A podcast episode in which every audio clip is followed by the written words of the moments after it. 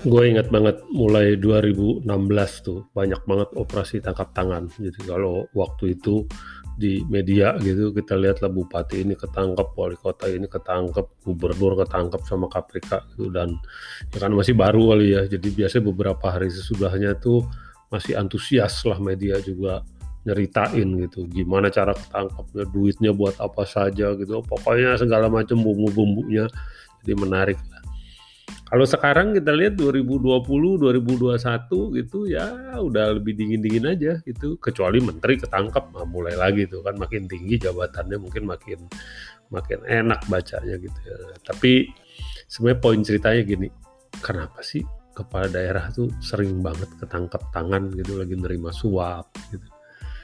Nah itu kita bilang ya yang ketangkep itu sebenarnya yang sial aja karena di bawah itu banyak yang mainnya sama tapi ya ya nggak ketangkap ntar nggak ada yang ngaduin entah apa gitu. Pokoknya sebenarnya kayak gunung es gitu aja yang ketangkap 10 sebenarnya yang 100 sih masih normal prakteknya. Kira-kira gitulah ya. Jadi pertanyaannya sama gitu. Kenapa ya kok ketangkep? Bukannya kenapa ketangkep lantas menghindarnya gimana? Bukan. Kok korupsi kepala daerah tuh terus saja gitu ya. Nah ini beberapa analisa ini nih analisa yang yang dibikin nih. Yang pertama untuk naik ini naik jadi kepala daerah biayanya mahal banget gitu ya. Bukan ini aja sih sebabnya gitu, pasti adalah sebab lain gitu. Ya. Tapi yang paling utama kayaknya untuk naik jadi kepala daerah mahal banget. Gitu kalau dengar cerita puluh miliar gitu bahkan untuk tingkat gubernur gitu gosipnya bisa sampai satu triliun. Kebayang kan? Dari mana duit dia? Ya jelas nggak duit dia sendiri lah gitu kan. Jadi karena biayanya mahal lah salah satu yang bikin jadi alasan selama menjabat dia jadi berusaha. Gitu ya berusaha. Bukan nutupin biayanya aja gitu tapi untuk nabung buat dia sendiri dan seterusnya gitu ya sebenarnya kok biayanya jadi mahal banget pilkada. Yang pertama dia kalau maju harus di stempel partai. Pokoknya dia harus kumpulin suara dari partai-partai sehingga 20% dari DPRD itu nyalonin dia. Ya partai juga kan datanglah ke partai gitu, lu kader gue bukan gitu kan. Sekarang minta dukungan ya baik gitu kan. Ini dukungannya kan resmi nih ada tulisannya gitu ya. Dia harus sepakat untuk suatu jumlah kita sebutlah itu namanya uang mahar. Nggak ada partai ngaku pasti nggak ada. Besarnya berapa juga nggak ada yang mau ngaku gitu kan. Tapi ini biaya yang besar banget gitu. apalagi kalau calonnya nggak top gitu. orang nggak ada nggak ada prestasinya gitu. Nggak pernah tinggal di daerah itu gitu. Tapi duitnya banyak ya udah ditagih sama partai gede-gede kira-kira gitu ya. Habis mahar dicalonin dia disahkan pencalonannya kampanye dia. Kampanye sih kalau umbul-umbul spanduk ditanggung pemerintah. Nah, biasanya kampanyenya nanti deket-deket pemilihan lah, baru biayanya gede dalam bentuk serangan fajar. Tapi ya masyarakat kan belajar udah sering kan kita pemilihan gitu. Jadi kalau ngasih lantas berharap langsung dipilih belum tentu. Masyarakat kalau kita tanya, syukur kalau calonnya banyak pak. kalau calonnya empat, alamat gue dapat amplop 4 urusan siapa yang dipilih ya, ntar dibidik suara aja. Jadi nggak berarti kalau dikasih kawas lantas pasti milih dikasih amplop aja belum tentu gitu tapi biayanya tuh gede. Serangan fajar gede banget. Yang berikutnya karena dia nggak percaya saksi di TPS dia bayar saksi sendiri.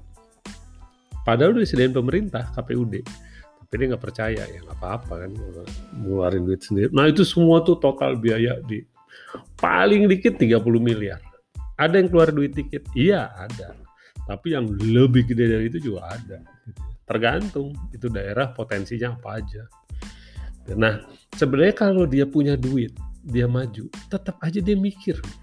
Kalau kekayaannya 30 miliar dia maju kan nggak mungkin semua duitnya dihabisin. Nanti kalau kalah gimana? Langsung jadi kerek dia, langsung gembel dia gitu kan. Nah makanya selalu didukung sponsor. Kalau ini beneran nih, di surveinya KPK bilang 80 sekian persen semua calon tuh ada sponsornya. Nah sponsor ini kalau bahasanya yang memberi donasi kan gitu kan. Umumnya pengusaha sponsornya. Pengusaha dari yang baru mau berusaha di situ atau yang sudah lama berusaha di situ. Tapi yang kedua selain pengusaha, kepala dinas, anak buahnya gitu. Jadi pejabat-pejabat dari dinas lah. Itu juga sponsor tuh. Dia nyariin duit gitu kan buat eh, biaya kampanye. Nah sponsor ini tentu aja nggak ada makan siang gratis tuh beneran.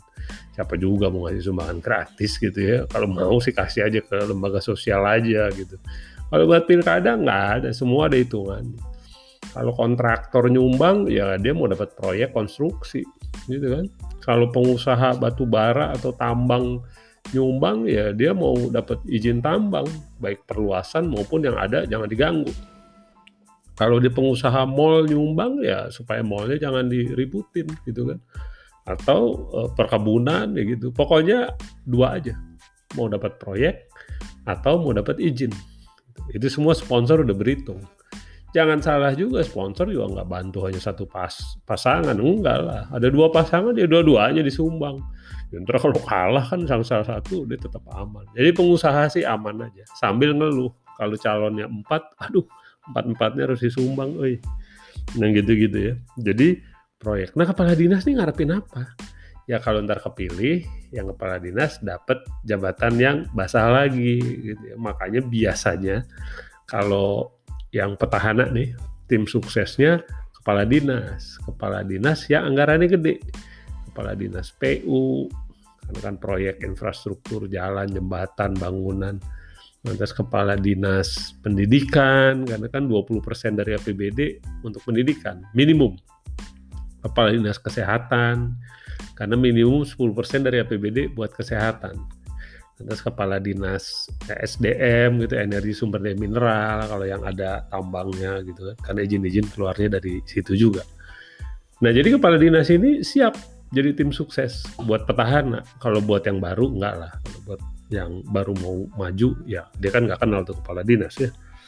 Nah tapi itu potretnya kenapa dia mahal gitu kan. Dan ada sponsor sponsor minta dong minta jaminan bahwa akan dibayar nanti baik proyek baik jabatan baik izin gitu atau atau kalau yang bisnisnya udah jalan dibayar dengan cara kelanggengan usaha ya, jangan diganggu lah kira-kira gitu nah udah kepilih dia mulailah dibayar ini kita nih masyarakat rugi. Pembayaran pertama adalah ngasih proyek. Tapi udah ada bumbu sumbangan di depannya kan. Jadi kalau kita dapat proyek eh, kita lihat proyek jalan 100 gitu, bisa jadi di okein aja 100 tapi mutunya lebih rendah. Atau 120 dia kerjain dan menang. Lo yang lainnya emang nggak nggak tender gitu. Ya tender tapi kan di daerah namanya. Kalau dia bilang ini titipan Pak Bupati ini pegangannya eh, Pak Wali Kota gitu.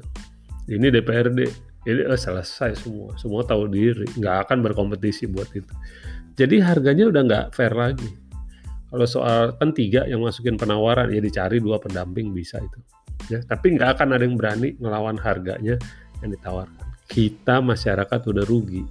Dapat proyek kalau nggak kemahalan mutunya lebih rendah kalau proyek. Yang kedua izin gitu kan. Ya izin juga ya udah dibayar, kasih izinnya. Ya kalau minta izin normal aja sih nggak apa-apa gitu. Tapi kalau izinnya ngambil hutan, ngambil kawasan yang bukan dia punya, ah ini dimulai ini kan. Kita rugi kedua dari izin-izin yang begitu. Nah, jadi udah izin, udah proyek udah gitu dibagikanlah gitu ya. Eh, yang berikutnya kita harus sadar bahwa kepala daerah itu kalau dilihat gajinya, bupati itu cuma 6 juta. Nggak cukup banget.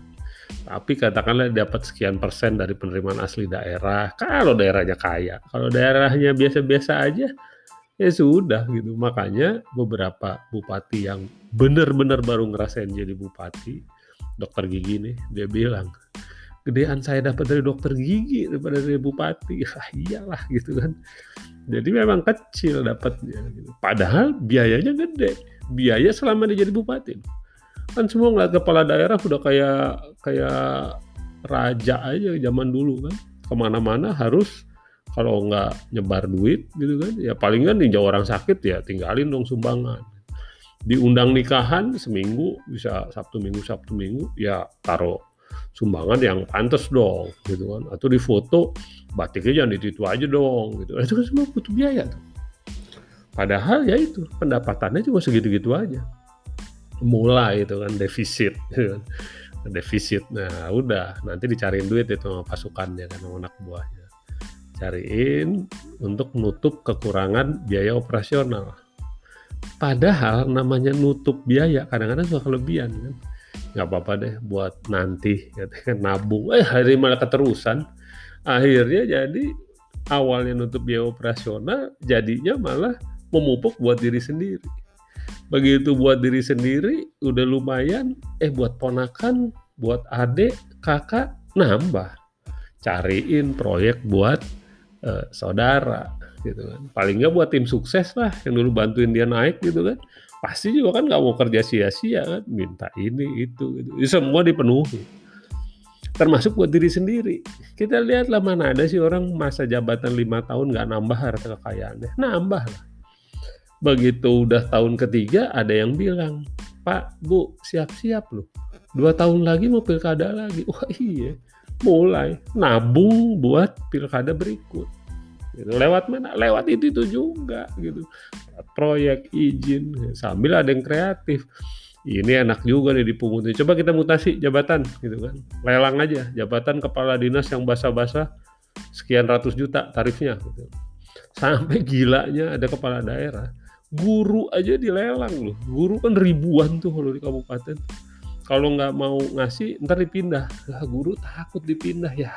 Nanti kalau makin jauh dari rumah repot. Naruh lah 3 juta 4 juta 20 juta. Sampai begitu di daerah. Jadi jual beli jabatan terus saja terjadi.